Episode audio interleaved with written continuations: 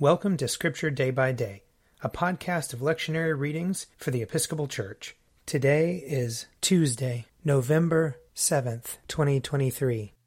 A reading from Nehemiah chapter 12. Now at the dedication of the wall of Jerusalem, they sought out the Levites in all their places, to bring them to Jerusalem to celebrate the dedication with rejoicing, with thanksgivings, and with singing, with cymbals, harps, and lyres. The companies of the singers gathered together from the circuit around Jerusalem and from the villages of the Netophathites, also from Beth Gilgal and from the regions of Geba and Azmaveth, for the singers had built for themselves villages around Jerusalem.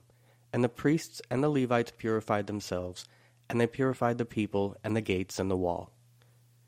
Then I brought the leaders of Judah up onto the wall, and appointed two great companies that gave thanks and went in procession. And the singers sang with Jezrahiah as their leader. They offered great sacrifices that day and rejoiced, for God had made them rejoice with great joy. The women and children also rejoiced. The joy of Jerusalem was heard far away.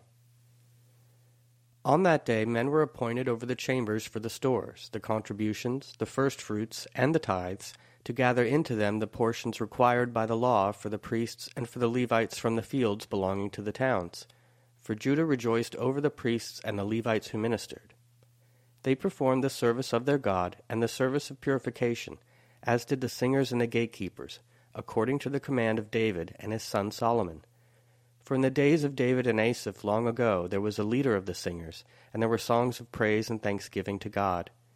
In the days of Zerubbabel and in the days of Nehemiah, all Israel gave the daily portions for the singers and the gatekeepers they set apart that which was for the Levites, and the Levites set apart that which was for the descendants of Aaron.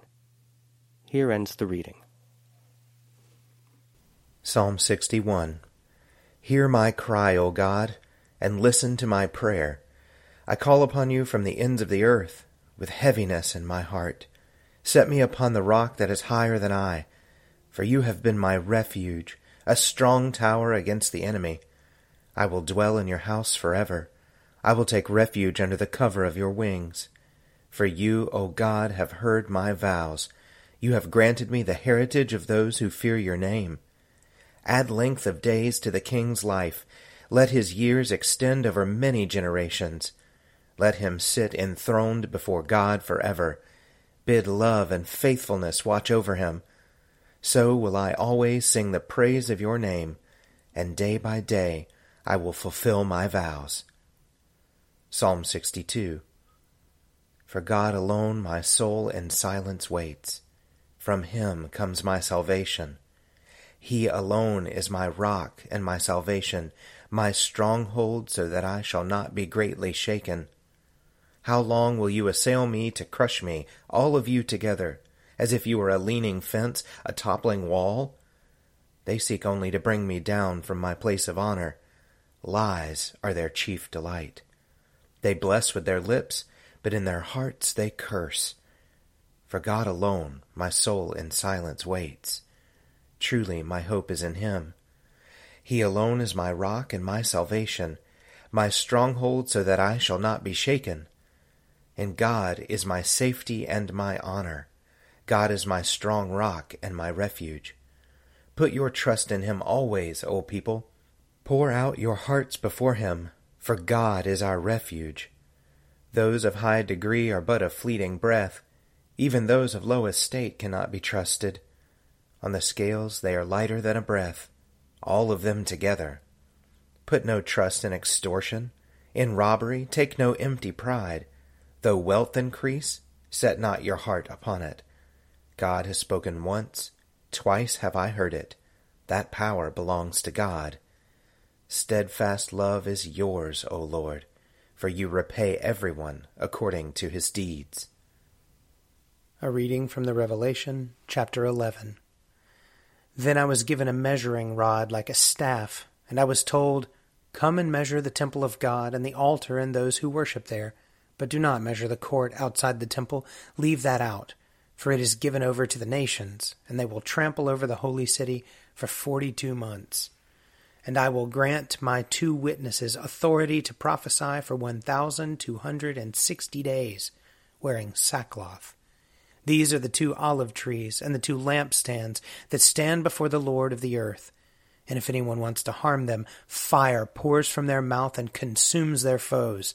Anyone who wants to harm them must be killed in this manner. They have authority to shut the sky, so that no rain may fall during the days of their prophesying. And they have authority over the waters to turn them into blood, and to strike the earth with every kind of plague as often as they desire. When they have finished their testimony, the beast that comes up from the bottomless pit will make war on them, and conquer them, and kill them. And their dead bodies will lie in the street of the great city that is prophetically called Sodom and Egypt where also their Lord was crucified.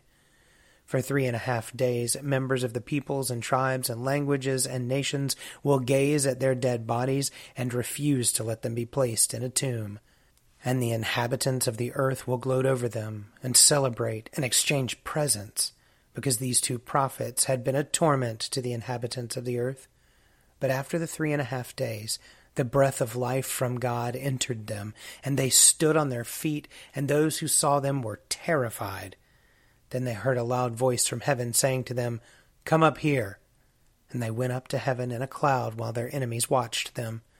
At that moment there was a great earthquake, and a tenth of the city fell. Seven thousand people were killed in the earthquake, and the rest were terrified, and gave glory to the God of heaven. The second woe has passed. The third woe is coming very soon. Then the seventh angel blew his trumpet, and there were loud voices in heaven saying, The kingdom of the world has become the kingdom of our Lord and of his Messiah, and he will reign for ever and ever.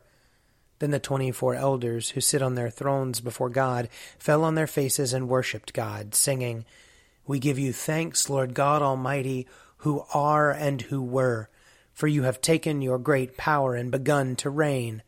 The nations raged, but your wrath has come, and the time for judging the dead, for rewarding your servants, the prophets and saints who all fear your name, both small and great, for destroying those who destroy the earth. Then God's temple in heaven was opened, and the ark of his covenant was seen within its temple. And there were flashes of lightning, rumblings, peals of thunder, an earthquake, and heavy hail. Here ends the reading. Reading from Matthew chapter 13. The kingdom of heaven is like treasure hidden in a field, which someone found and hid. Then, in his joy, he goes and sells all that he has and buys that field. Again, the kingdom of heaven is like a merchant in search of fine pearls. On finding one pearl of great value, he went and sold all that he had and bought it.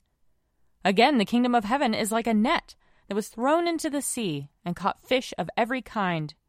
When it was full, they drew it ashore, sat down, and put the good into baskets, but threw out the bad. So it will be at the end of the age. The angels will come out and separate the evil from the righteous and throw them into the furnace of fire, where there will be weeping and gnashing of teeth. Have you understood all this? They answered, Yes. And he said to them, Therefore, every scribe who has been trained for the kingdom of heaven is like the master of a household, who brings out of his treasure what is new and what is old. Here ends the reading. If you would like to read a meditation based on these readings, check out Forward Day by Day, available as a print subscription, online, or podcast. I'm Father Wiley Ammons, and this podcast is brought to you by Forward Movement. Learn more about our work to inspire disciples and empower evangelists at www.forwardmovement.org.